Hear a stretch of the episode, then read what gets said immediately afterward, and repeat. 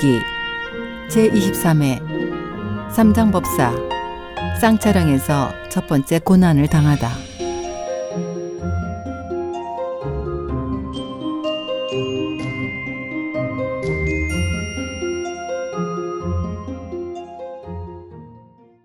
시에 노래하기를 위대한 당나라 황제는 조칙을 내려 현장에게 삼장을 구하러 보내내 갈고 닦은 굳은 마음 용구를 헤매도 영취산 가는 길 어찌 저버리랴.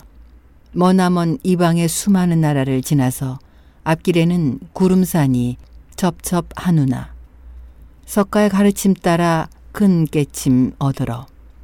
이제 오님 기울여 서역으로 간다네. 정관 13년 9월 12일 삼장은 태종과 많은 대신들의 전송을 받으면서 장안성을 떠났습니다. 한 이틀 동안 말을 몰아 길을 재촉한 끝에 어느덧 법문사에 이르렀습니다. 법문사 주지 상방 장로는 500여 명의 승려를 거느리고 나와서 현장을 맞이했습니다. 저녁 공양이 끝나고 등불 아래 모여 앉은 승려들은 불문에서 무엇 때문에 서천으로 경을 가지러 가는지에 대해 의논이 분분했습니다. 그러나 삼장은 입을 꾹 다문 채 아무 대꾸도 하지 않았습니다. 스님께서 가슴을 가리키며 고개를 끄덕이는 것은 무슨 뜻입니까? 마음이 들뜨면 여러 가지 마성이 생기게 마련이요. 마음이 가라앉으면 마성도 또한 없어지는 법이지요. 나는 이미 화생사에서 부처님께 맹세를 다졌소. 그런 만큼 모든 성심을 다해 어떤 일이 있더라도 서천에 이르러 열의 불조를 배하라고 경을 얻어다가 우리의 불법을 널리 전해 성주의 강산이 영원토록 튼튼해지게 할 생각이요. 실로 충성스러운 대천 법사이십니다. 다음날 승려들은 새벽달이 지기 전 죽비 소리에 닭이 첫 해를 치기도 전에 일어나 찬물을 끓이고 공양밥을 지었습니다. 자리에서 일어난 삼장은 가사를 입고 법당으로 나아가 불전에 축원을 했습니다. 제자 진현장은 서천으로 경을 구하러 갑니다만 유관이 어리석어 부처님의 참모습을 알지 못합니다. 가는 길에서 사당을 만나면 향불을 피우고 불상을 뵙게 되면 예배를 올리고 불탑을 보게 되면 깨끗이 쓸어드릴 것을 이 자리에서 맹세합니다. 바라옵건대 부처님께서 자비심을 베푸시어 한시바삐 한장 여섯 척의 금신을 나타내셔서 경문을 저에게 주소서. 그리하여 그것이 동력 땅에 널리 퍼지게 해 주소서. 축원을 마치고 난 삼장은 서둘러 공양을 마치고 두 시종을 재촉해서 길을 떠났습니다. 그들은 며칠 동안 걸어서 공주성에 닿았습니다. 그곳에서 하룻밤을 보낸 일행은 다시 길을 재촉하며 배고프면 먹고 목마르면 마시고 저물면 쉬고 날이 새면 걷고 하기를 사흘 어느덧 하주이라는 곳에 이르렀습니다. 이곳은 당나라의 국경 지역으로 변경을 지키는 지휘관인 총병과 그 지역의 승려들이 삼장법사가 어명을 받들고 서역으로 부처를 뵈러 간다는 소문을 듣고 기다리고 있었습니다. 그들은 삼장법사 일행을 공손히 맞아들여 보건사로 모시고 가서 편히 쉬기를 권했습니다. 삼장은 시종에게 말을 배불리 먹여놓고 새벽 일찍 길을 떠나자고 했습니다.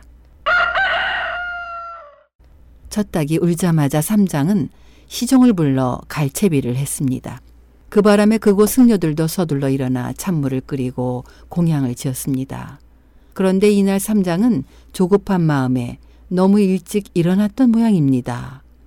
이 무렵은 가을이 깊어진 때인지라 닭도 일찍 울어 겨우 새벽 2시밖에 안 된 꼭두 새벽이었던 거지요. 일행 세 사람은 교교한 달빛을 이고 새벽 이슬에 옷깃을 적시며 몇십 리기를 걸은 끝에 큰 산 앞에 다다랐습니다. 산 속으로 접어들자 길은 갈수록 검해서 수풀을 헤치며 조심스레 한 발 한 발 내딛던 일행은 그만 길을 잘못 들어 나락으로 떨어지고 말았습니다. 이때 머리 위에서 무시무시한 소리가 들려왔습니다. 어서 그놈들을 끌어올리거라. 어, 저, 그러자 강풍이 몰아치더니 오륙 흰마리의 요괴가 나타나 삼장법사와 시종들을 잡아 올렸습니다. 삼장법사가 부들부들 떨면서 바라보니 상자에 앉은 마왕은 흉악하기 그지없었습니다. 우람한 몸은 늠름하고 기세 사나운 용모는 당당하구나. 번개 눈은 빗살을 튕기고 우레 목청은 사방을 울리누나. 톱날 송곳니는 입 밖으로 튀어나와 끌 이빨은 볼따구니에 붉어졌네. 비단 옷으로 온몸을 휘감고 얼룩무늬로 등을 쌌구나. 강철 수염 사이로 살들이 삐죽삐죽 갈고리 손톱은 서리빨처럼 날카롭네. 동해의 황궁도 겁내는 남산의 백애광이라네. 저놈들을 잡아 묶어라. 마왕이 고함을 지르자 요괴들은 우르르 달려들어 세 사람을 밧줄로 꽁꽁 묶어서 마왕 앞에 바쳤습니다. 마왕이 그들을 막 잡아먹으려 할 때 갑자기 밖이 시끄러워지더니 누군가 안에 대고 전가를 했습니다. 공상군과 특처사 두 분께서 오셨습니다. 삼장법사가 고개를 들어보니 우락부락하고 담대 보이는 살갗이 수처럼 검은 장정과 쌍각관을 쓴 뚱보가 방정맞게 어깨와 배를 으쓱 대고 들어오자 마왕은 황급히 그들을 맞이했습니다. 인장군, 신수가 훤한 걸 보니 뭔가 좋은 일이 있는가 보. 인장군, 오늘따라 특히 혈색이 좋아 보이니 반가운 일이요. 두 분께선 어떻게 지내십니까? 그저 먼 분을 지키며 살 뿐이죠. 셋이 자리를 잡고 앉아 한담을 나누기 시작했을 때 밧줄에 꽁꽁 묶인 삼장법사의 시종 하나가 아픔을 참지 못해 훌쩍훌쩍 울기 시작했습니다. 그러자 검둥이 웅산군이 물었습니다. 아니, 저 새놈은 어디서 생긴 거요? 제 발로 굴러들어온 놈들이지요. 잘 됐군요. 저걸로 손님 대접이나 하시지요. 아, 그거 좋은 생각이요. 그렇게 합시다. 마왕이 흔연히 대답하자 검둥이가 한마디 참견을 했습니다. 오늘 새 놈을 다 잡아먹을 것이 아니라 두 놈만 먹고 한 놈은 남겨두도록 하죠. 마왕은 검둥이의 말대로 졸개를 불러 두 시종의 배를 가르고 시체를 도망내서 머리와 염통, 간 등은 두 손님에게 주고 팔, 다리는 자신이 먹고 나머지 뼈와 살은 졸개들에게 나누어 주었습니다. 와드득 와드득 그들의 먹는 소리가 들리더니 마치 호랑이가 염소 새끼를 먹어치우듯 요괴들은 순식간에 두 시종을 말끔히 먹어치웠습니다. 그것을 지켜본 삼장법사는 어리나갈 지경이었습니다. 이것이 삼장법사가 장안을 떠난 뒤 맨 처음 겪은 재난이었습니다. 삼장법사가 슬픔과 두려움에 휩싸여 어쩔 줄 모르고 있는 사이 동력이 밝아오자 두 요괴는 패를 끼쳤다는 인사말을 남기고 돌아갔습니다. 그들이 한꺼번에 물러가고 붉은 해가 높이 떠올랐지만 삼장 법사는 얼이 빠져 동서남북도 구별할 수가 없었습니다. 그때 갑자기 웬 노인이 나타나 지팡이로 삼장 법사를 건드리자 몸에 묶여 있던 밧줄이 모두 끊어졌습니다. 그리고 노인이 얼굴을 향해 입김을 불자 삼장 법사는 비로소 정신이 돌아와 노인에게 땅에 무릎을 꿇고 절을 올렸습니다. 노인장, 노인장, 감사합니다. 이 소승의 목숨을 구해주셨군요. 일어나시구려.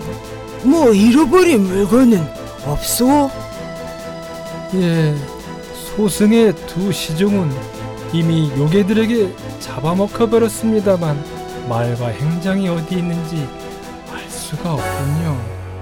저 저기 보이는 말 한 필과 보따리 두 개가 당신 것 아니오? 예, 맞아요. 그런데 여기는 어디며 노인장께서는 어떻게 이곳에 계시는 것입니까?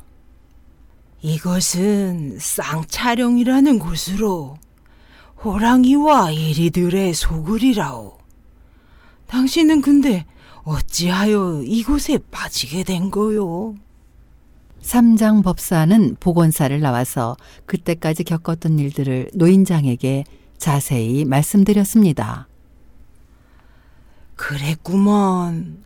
그 저사라는 놈은 들소 요괴고 산군은 곰의 요괴며 인장군이라는 마왕은 늙은 범의 요괴요. 그리고 졸개들은 죄다 이 산의 나무나 짐승들의 요괴라오. 그놈들은 당신의 본성이 온전하고 밝아서 잡아먹지 못한 것이죠. 저를 따라오시구려 그럼 길을 안내해 드리리다. 삼장은 감격해하며 진보따리들을 말에 싣고 고삐를 끌며 노인을 따라 구덩이를 빠져나왔습니다. 큰 길로 들어서자 그는 말을 길가에 메어놓고 노인에게 감사의 절을 올리려 몸을 돌렸는데 그 노인은 한 줄기 맑은 바람을 일으키며 머리가 붉은 백학을 타고 공중으로 치솟아 떠나버렸습니다. 노인이 떠난 자리에서 편지 한 장이 팔락이는 바람을 타고 내려왔는데 거기에는 네 구절의 송시가 적혀 있었습니다. 나는 서천의 태백 금성 그대의 생명 구하러 특별히 왔노라. 앞으로 가노라면 돕는 자 있으리니. 길이 고되다고 경문을 원망치 말라 금성님, 저의 목숨을 구해주셔서 감사합니다. 삼장은 하늘을 향해 머리를 조아리고는 말고삐를 거머쥐고 홀몸으로 가파른 산길을 오르기 시작했습니다.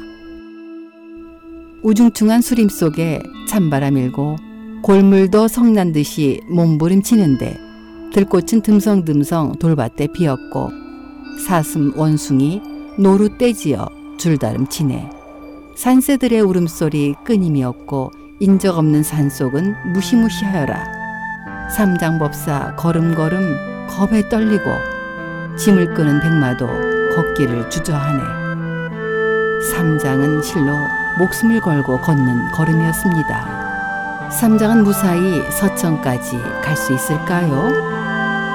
다음 시간을 기대하세요.